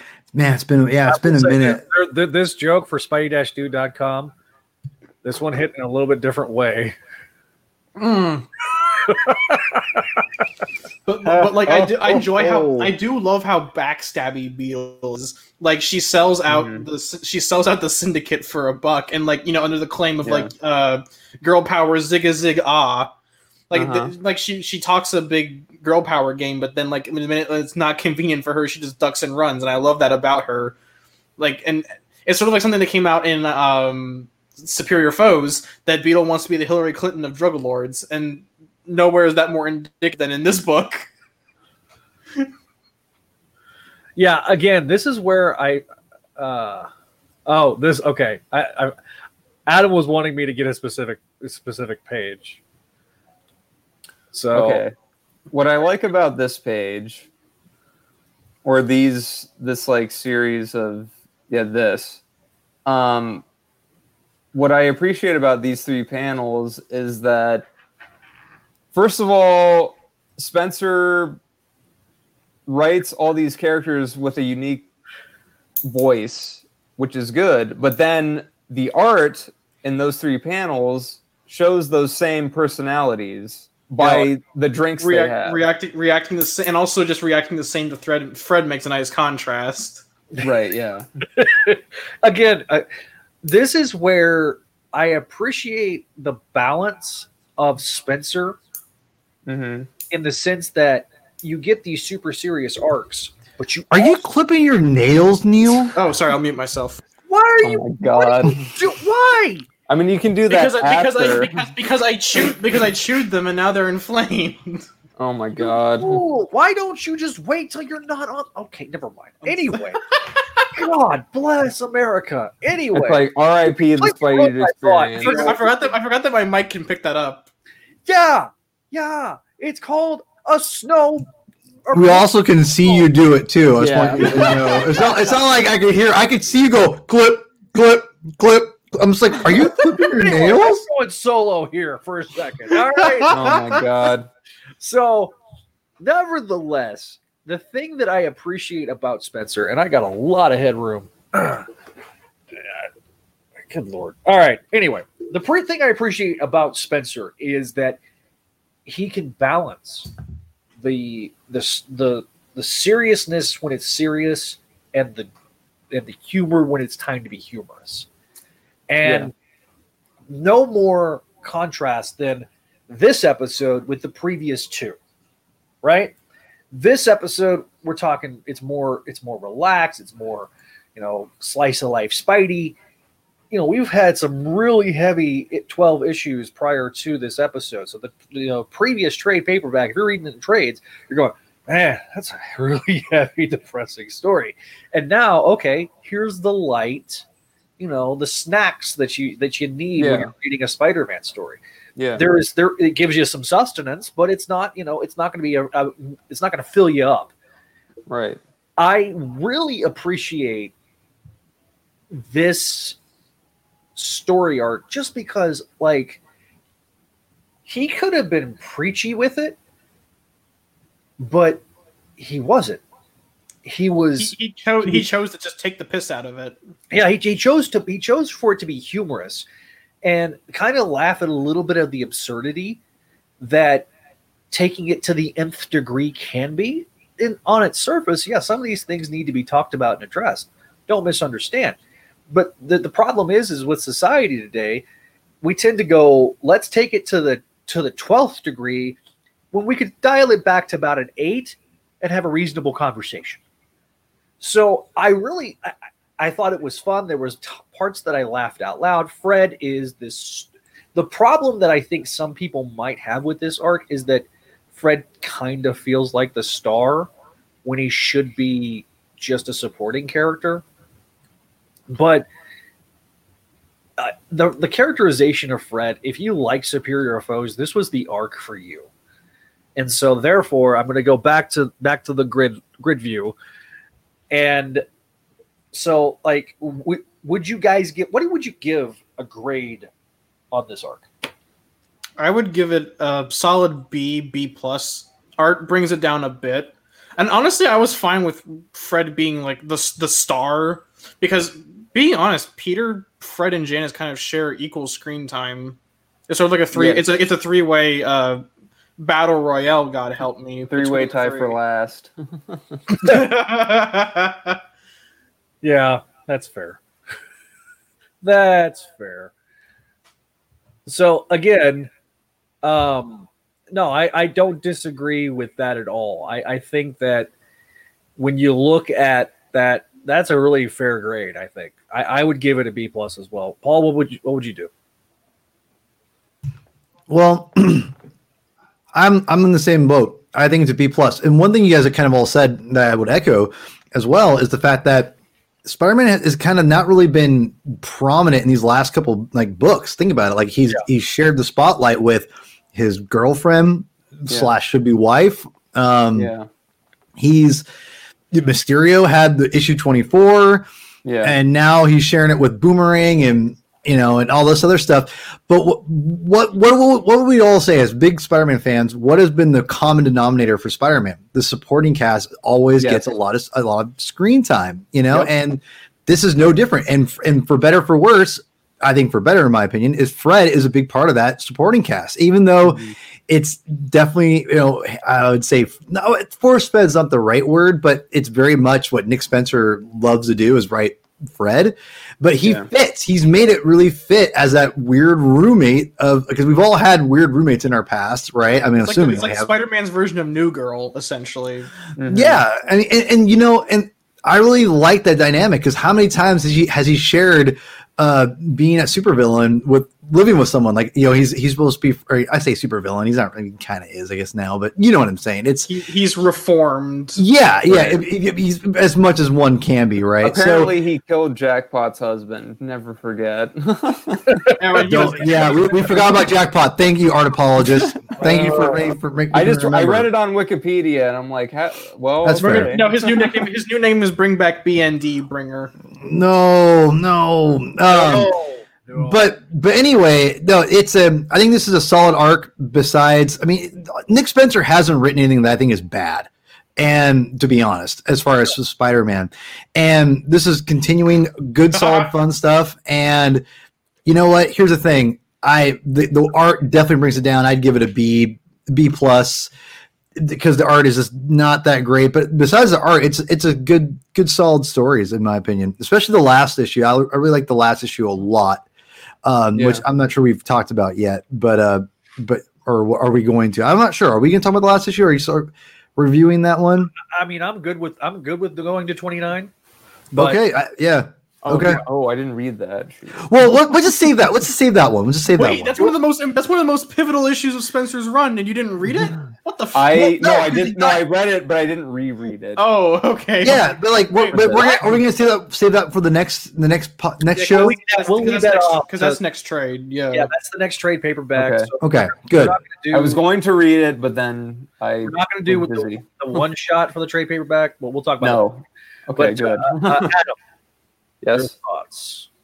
Uh, I really like this arc. Like I said, I I kind of was like, oh, I got to read this again. Okay, but reading it again, I enjoyed it. I thought it was funny. I thought the art was better than I remembered. Um, like I said, I like how every every character has their own personality. Um, and it was just enjoyable. It it mo- it it it follow it it moves along the uh the boomerang plot a little but it but not in a way that like we're necessarily satisfied i guess. But it like it continues that because we know that boomerang and kingpin have a feud so we get a little bit more of that. So we get like okay that's that's going to continue on a little bit later. That's good. Um yeah, I don't know. I I liked it. I like the supporting cast stuff. I like that. Okay, Randy's Randy's hooking up with the daughter of of his father's greatest enemy. Um, and then oh, I I wanted to say uh, uh, that feel one no supervillain GF because she uh, No, no psychopath. No psychopath supervillain. GF. Because she tries she tries to help Randy in the end, which is admirable in her own way, and I like that. Well, She's just and a I- great character. She's a great the, character. The, Yeah. pow- the pow- Can I just be I, honest? The I power, give I give it an A minus. the, the power of horny save to Fred. Yes. Fair. The, the- I will say this: the other thing that that I'm kind of annoyed by is that the Spencer run is like this is the the Janice Randy thing is completely dropped. We will not Yeah. see this for the We- next year of I- That's comics. Right. fine. I think fine. I think we're gonna see that in 2021. I, uh, Oh you my can you can you can quote me. I hope No, I hope so. Well, well, here's the thing: is that we would have gotten to it sooner, but you know, Corona, Yeah, sh- the- cor- the Corona, pandemic. Corona, Yeah. Corona Chan kicked Marvel in the not this next episode, but we're gonna have to address that. I think when we get to the to the- because I like a, a, a bunch of people soured on ASM, and I think that's and that, and that's where I've soured on Venom because you know just Venom took too long to come out in the middle of like a really pivotal arc. yeah, mm-hmm. and I just got burned out. And I and to, to be frank, I understand why some people are kind of burned out with ASM because I, I will say I think this, it's mostly the kindred stuff because it's taking so long. But Well, I think gonna- we're gonna, gonna- get that. I'm gonna be honest. I, I kind of I understand like people getting burned out by Kindred, but like this is nowhere near as bad as Hobgoblin was because No Hobgoblin kidding. Yeah. Hobgoblin was what five years, and even Uh, then And it wasn't even Um, resolved, really. It wasn't it wasn't truly resolved until 1996. I mean, let's. I mean, well, technically, real. tec- technically, it was resolved, but then like they had Stern come in and fix it. Well, right, but even then That- it was was- it was that too was the- confusing. But that was Stern's second run on ASM, and he had to deal with the plot. I think, right? Am I? No. no, it wasn't. It was a one shot it was, a mini series Yeah, Yeah. Yeah. But, but even but even then they had to like you know retcon and go back and because again Yeah. Ned Leeds was killed and and, th- and that's the thing with Kindred at least he has there's a long game and he's playing Yeah. it and they're, and they're letting they're letting him do that with Hobgoblin you know it was just kind of like well we're whatever. So People are just impatient. yeah, yeah. I mean, ex- well, well because- said. but we're- Okay, because, yeah, we'll because we to have the benefit. We have the benefit of hindsight on that one with like Yeah. Hob, with like the Hobgoblin mystery, and we're seeing Kindred unfold in real time. So there's the added pressure from that. So Yeah. No, Yeah. I think I think we're finally going to start getting answers Yes. starting a week from when this is being recorded. Yes. So, October fourteenth. uh, yeah, the good news is is that I feel like we've made significant progress. We can move forward and look, I am so so dang happy because I think uh, you know, we're about at the hour and a half mark and I feel Yeah. like that's a good that's a good spot to kind of yeah, very good, very good pacing this episode. Well- Well, got his uh, his safety glasses on, so I- I'm gonna blow. I'm gonna everything's blow a okay. Everything's a okay. Um, no, I Every, glass And he glass squad off, And then he activate. took and then he took them record, off. These are these are not just safety glasses; they are in fact prescription safety glasses. Because I worked in a job where I might have got stabbed in the eye. Um, I was a, I'm a I'm a recovering correctional officer, so needless Okay. to say, Okay. um, I will say this: I think that the Spencer arc we're we're at the end of year one, so let's kind of let's kind of take a step back. End of year one, beginning of year two. Yeah, we're in the end of year one, beginning of year two. Paul, is this has this been the best year consistently Hmm. that we've had in a long time? I would say yeah. I, I, would I would think so. It was. I mean, granted, I, I don't love everything Slott did. I liked a lot of what he did um, personally, but as far as because I, I really liked the Superior line when Superior happened and all that lead up, I actually really liked all of that, all that stuff. So I thought that was pretty good. But I mean, the one thing Spencer has done, and I think Slott would to Slott's credit, in my opinion, would be he tried to push things forward, and though it didn't always succeed for everybody, I liked where he was pushing it anyway. With Spencer, he's trying to meet everyone in the middle, where he's trying to bring people back, but he's also trying to push things forward, but he's using the continuity to do it. Whereas Slott didn't always like to do the play in other people's sandboxes, and you know he tried to make his own sandbox, and I think that was obviously to a detriment sometimes. And Uh-huh. with well with Spencer, again, you, got, you know, I think Neil said brought Mark Waid. He very much is like Mark Waid. He uses continuity to his advantage rather than oh, I have to do this and I have to work around it. No, no, he uses it to enhance the story, and, Right. that's what I, I all I've seen through that whole first year is he's using continuity. He's trying to make things more cohesive, and I give him all the credit because look at Hunted, look at um, you know, the Tri-Sentinel. I mean, he's bringing in so many deep cut Spider-Man stuff, and not Right. just like, and again, you're not. He's not just doing it in a way where it's kind of wink, wink, nudge, nudge, and it's whatever. Like, um, oh my gosh, the guy from the Tri-Sentinel stuff, the who was the original.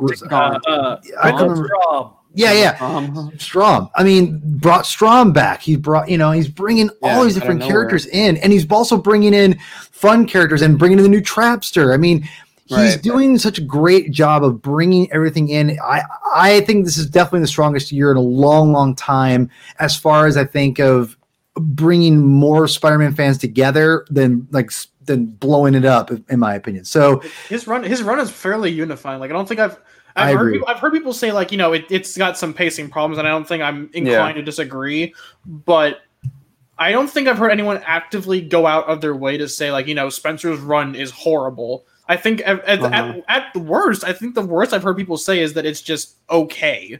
And, I'm, right. fi- I, and frankly, if we're getting an okay ASM run after, I, I know Paul, you're gonna we're gonna get into a fist fight after this that's right. That's all right. after, after 10 plus years of discoordinated webheads and a man a, a man who clearly doesn't like to write spider-man wants to write iron man instead um Or Doc Ock. or doc ock or green Okay, goblin hang on, we're we're gonna have a great debate once we get caught up. Me, Paul, we're gonna sit down. We're gonna here's here's my here's my proposal, Paul. We're gonna do this live. Okay. We'll do it live. Five part debate. Five parts. Here's the thing. God. Now, here's, what, here's what here's here's reason why. Part one, pre pre brand new day All right. I see, I see where you're going with this. Okay. and, and brand new day, right? Okay. Yeah. Yeah. Okay. So we cut off there. Then the uh, big time, Big time. Okay, okay. I like where we're going with this. Okay, I can get I, behind I that. like I and like superior, and, and uh, renew your vows. Okay. right. Volume three and volume four. Break Yeah. it basically down by volume, uh, because I feel like the overall Slott era, you can't talk about, you can't start at big time because you got to talk about the stuff before it. Yeah, brand new day. Yeah, talk about all that stuff. Mhm, And and- and for the record, I will do my best to to break it down, and we we don't bring in. We'll have to talk some about the other elements of the other writers, but I want to focus specifically on the on the Right. stuff. Yeah. Uh, so, like, what I'm thinking is like the pre Brand New Day, you know, Initiative Seven, uh, She Hulk Four, and then the Human Torch miniseries. I Uh, never read. I never read the Human Torch miniseries. and I heard that's good. I've been meaning to read that. listen in in a, People love it. in a past life, in a past podcasting life, I remember this. I remember this, Zach. I I I remember this. because of that miniseries, I You were excited. I remember. was excited. So, I remember. that's where I think most of the people there were yeah. So Yeah. in that past podcasting life were excited to see Slott take Well, over. and, and in that past podcasting life, also, if I remember, liked New Ways to Die, which is, I think, a pretty solid Spider-Man story in my no, I honestly, I honestly think, I honestly, think, I honestly don't hate New Ways to Die. I think it's Yeah. actually New stronger. Ways to Die. ha- would have was good, but would have been better if a specific element was not. We're getting ahead of ourselves. We're getting ahead of ourselves. But anyway, anyway. Uh, uh, All right, uh, I'll, but, but Zach, I think this is great. I think it's a great idea. Break it, break his arc down, or break his stuff down by those five points. We can just go one by one and talk about it. I think that's a great idea. I so that's kind of where I'm thinking about do, going forward with the because I think just trying to trying to can cram ten years of stuff in. No, it's too much. that's just so it, it, it look one of the things that we want to accomplish is we want to bring both sides together Yeah, Middle ground. And like what exactly. Yeah. Peter is trying to do through the writing i want to try to do with the fandom and say look i disagree with you on with these reasons and these are my reasons why Yeah.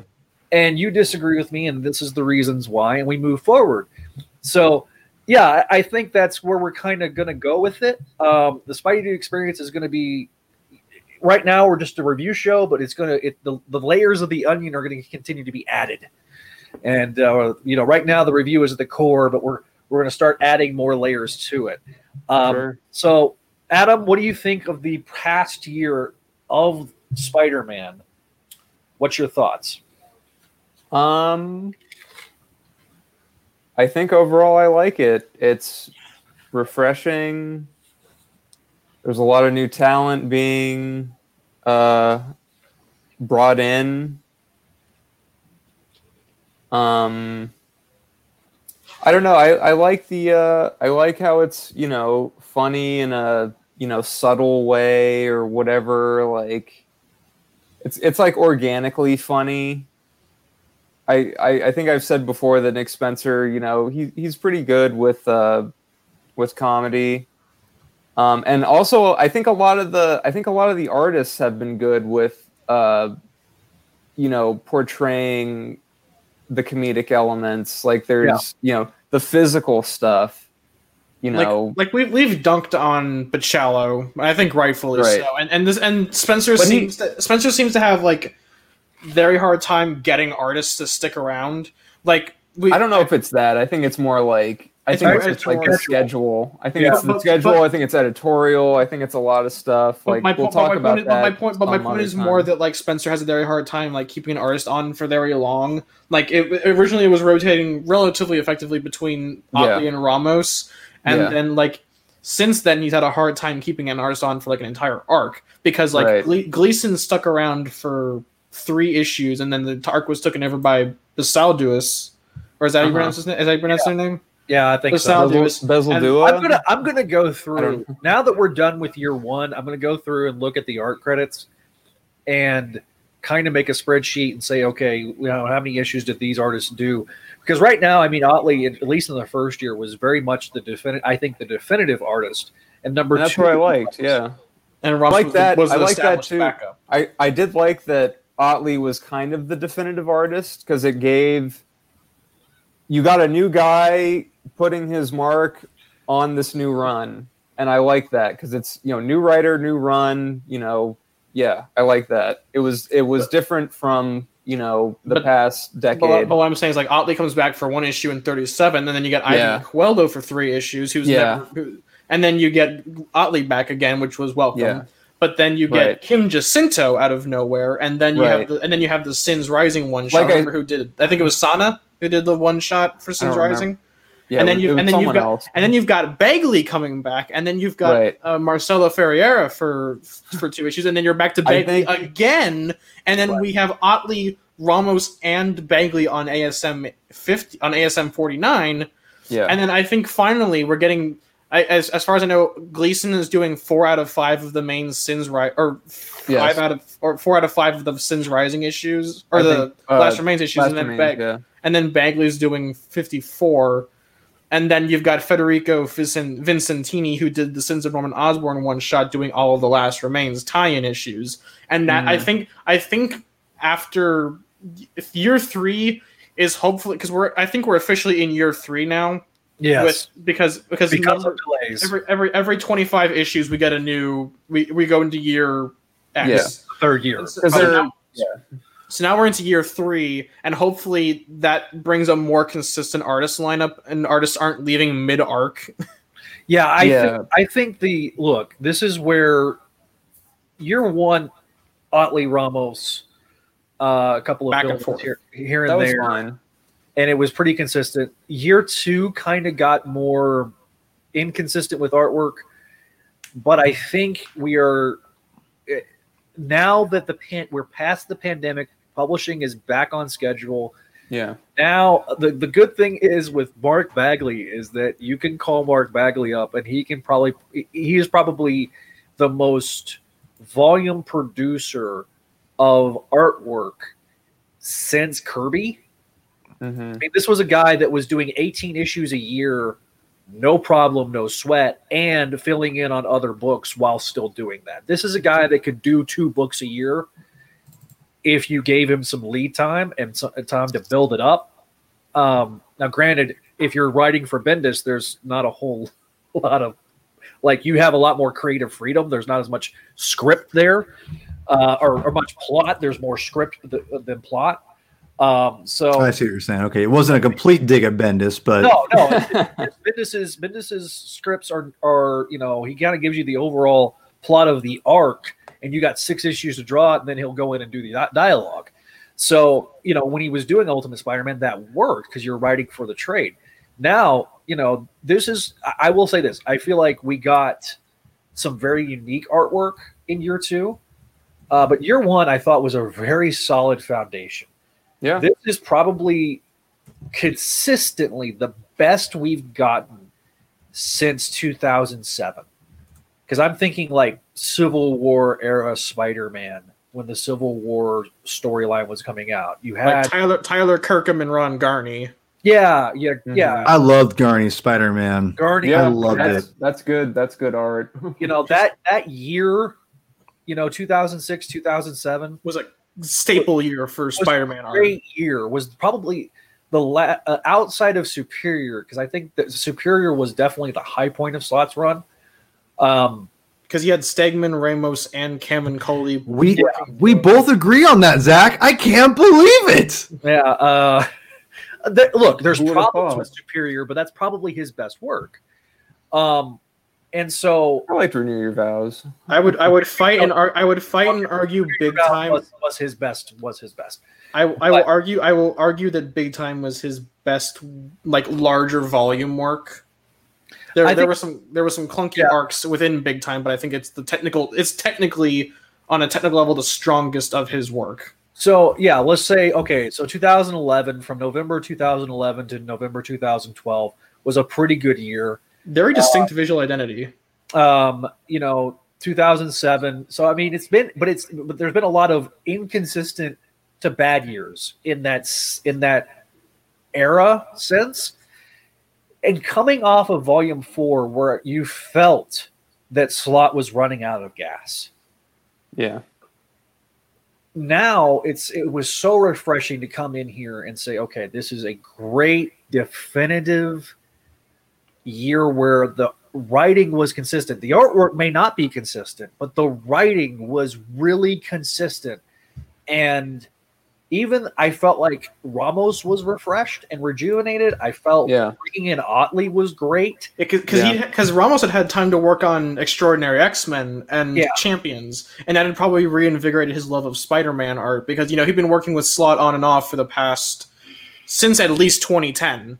So he'd been working on ASM for like five years at that point. I think taking him away from taking him away and putting him on Extraordinary X Men and Champions gave him more characters to work with and gave Yeah. him more time to refine his anatomy because we, sometimes Yeah. we still get Giraffe Man, but you know it's not as often as we used to. Right. And then I, I think Yeah. that shows distinct improvement in his anatomy. Yes. I agree. Paul, you're muted, by the way. There you go.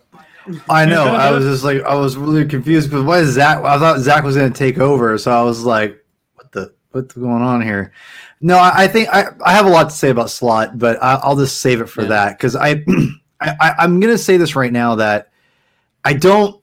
I like Slott more, way more than you guys do, but I'm not also the one that's going to say that he's flawless and he's amazing or anything like that. Sure. Yeah. I, I the only thing that I, I think that I I appreciate what Slott was trying to do a lot more, I think, than you guys did, in a sense to where, again, as far as you know, listening to the old podcast, uh, the Crawl Space podcast that a lot of you guys were on, you know, a lot of people just didn't like the fact that you're pushing Spider-Man in a different direction than people thought. You know, again, Iron Man, the Iron Man, the classic Iron Man, or he's Iron Man, blah blah blah, you know, or whatever, and and again, I, I think there's a lot to say there, but um, but no, I, I think right now where Peter is in his life at this point, it's it, it works because he's just kind of treading water as Peter Parker right now, and I think that's very much part of the character. Again, Nick Spencer has done has, is doing a great job, but here's the thing, and, he- and this is the problem. I think not a problem, but this is the thing with, with every Spider-Man writer that you have that you have to eventually you have to eventually put Peter somewhere that he Uh-huh. needs to have some stability. You can't have him just Yeah. be floundering forever. That's going to get boring really fast. Well, and, and I, Oh, think, yeah. I, think And to Spencer's be- done a good, I think Spencer's done a good job of keeping Peter on his toes, not just in a tense, not in a way of like just stability, but also in the status quo change of his life. Like, who would like if, if, if I went back in time and I and I you know I walked into your apartment after breaking in and just walked up to you and said, "Hey, so Peter Parker's going to remake with uh, Randy Robertson again and Boomerang." How would you react to that? Uh, yeah, I would think. You, I would, think you wouldn't believe that, right? Because that just seems like so weird that it that's like impossible Right. to conceive. But Well, like it's, un- it's unironically one of the best status quo changes that happened to Peter in the past.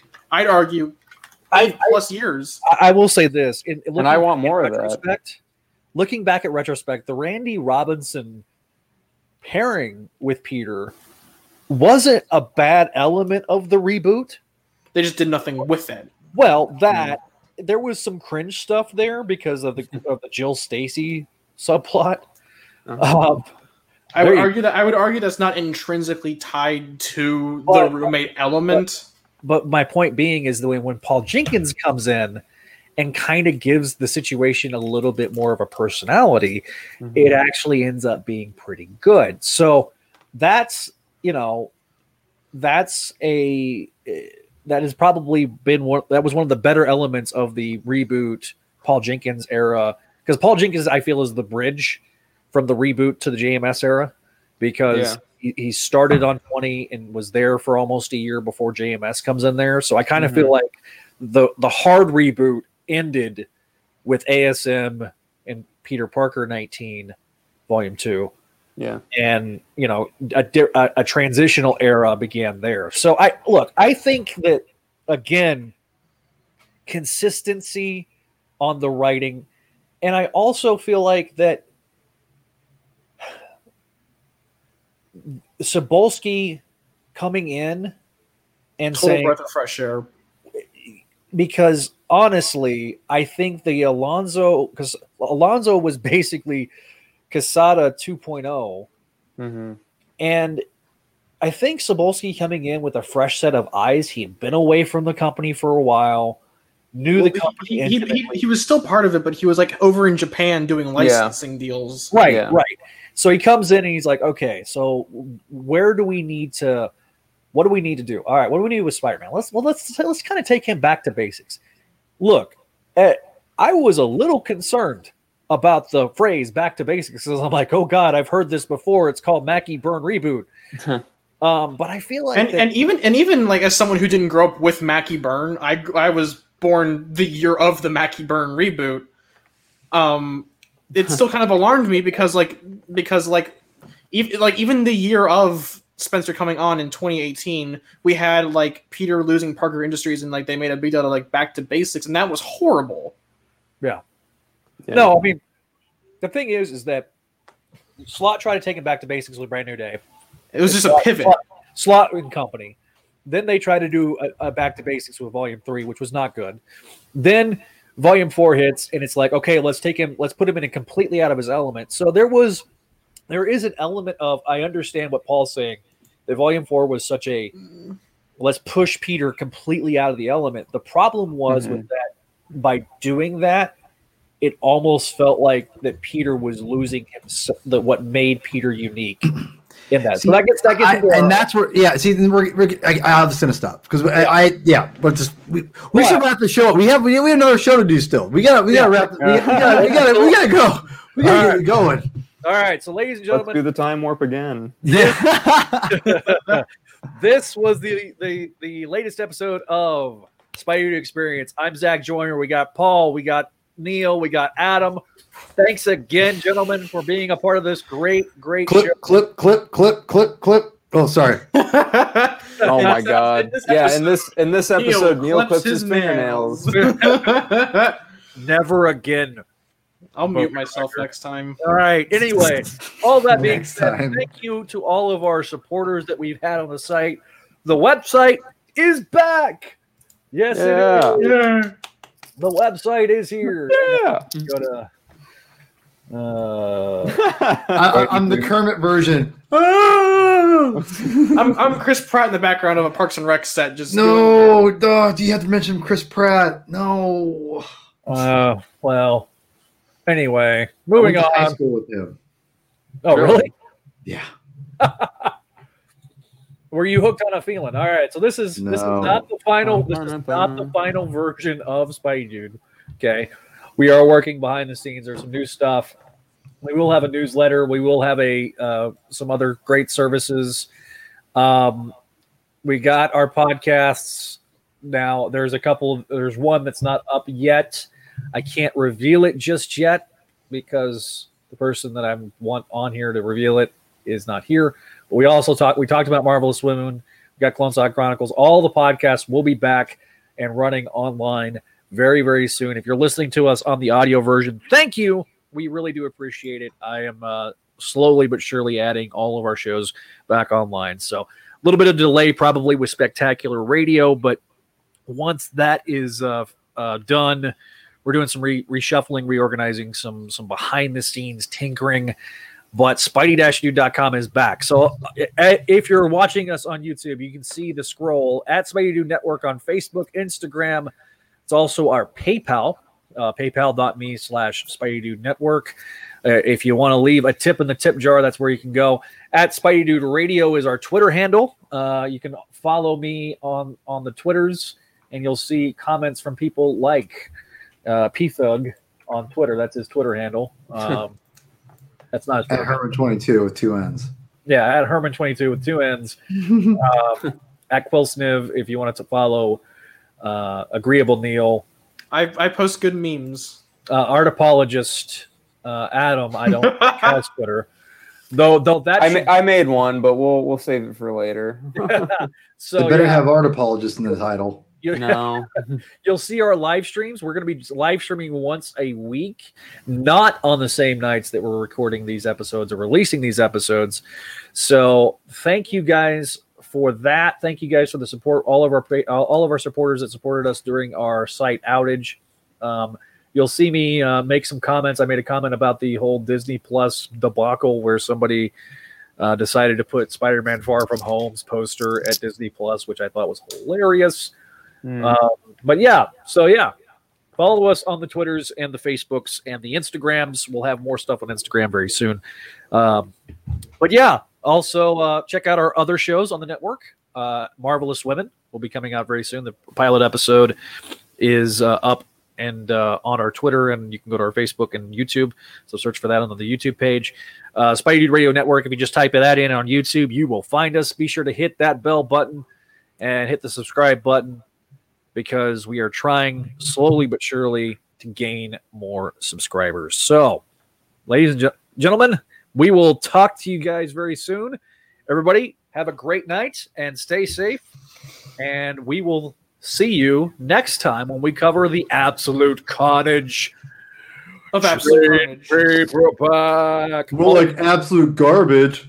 Oh, Jeez. Oh, oh. Hang on, we gotta do, we gotta do, we gotta do, we gotta do, we gotta do some JoJo poses. Yeah. Uh, Jojo Jojo Siwa, the, the, the No, JoJo's Bizarre Adventure. Oh, I was gonna. I was doing uh, when you said JoJo because I have a I have a five year old. I just instantly went to JoJo Siwa and I was like the the girl whose bows are are haunting me in my nightmares. so um, anyway, That's Zach's life. that's my life. That, that's the life of being a dad to a five year old. Paul, guess I'm what? not there yet. Yeah, I'm not there yet. She's only coming. six months. She's only six months. So Oh. yeah. you will know soon. the halcyon Anyways. days. So or soon you will know. Oh, anyway, God. ladies and gents, we'll talk to you guys later here on. Thanks for listening to Spidey Dude Experience only on the Spidey Dude Radio Network. And that wraps up this episode of Spidey Experience. Thanks for listening, and be sure to check out our social medias at Spidey Radio on Twitter, at Spidey Network on Instagram and Facebook and Twitch, and pretty much everywhere else you can find Spidey Radio Network. You'll find it there. Be sure to give us some feedback of this audio version of the podcast by leaving us a review or a five star review on iTunes or Spotify or, excuse me, Apple Podcasts. No, it's no longer iTunes. That's how long I've been doing this. Apple Podcasts, Spotify, Google Podcasts, and we'll be definitely coming soon to Amazon Music Podcasts as well. Uh, we'll be also trying to expand to places like Stitcher and other places. So if it's your favorite podcatcher, be sure to find this particular podcast and give us some five stars or you know or less leave us some feedback also leave us an email at cloneslock at excuse me not cloneslock chronicles Spidey Radio Network at gmail.com 818-925-6631 if you want to leave a voicemail. And thanks again for listening and we'll see you next time here on Spidey Radio Network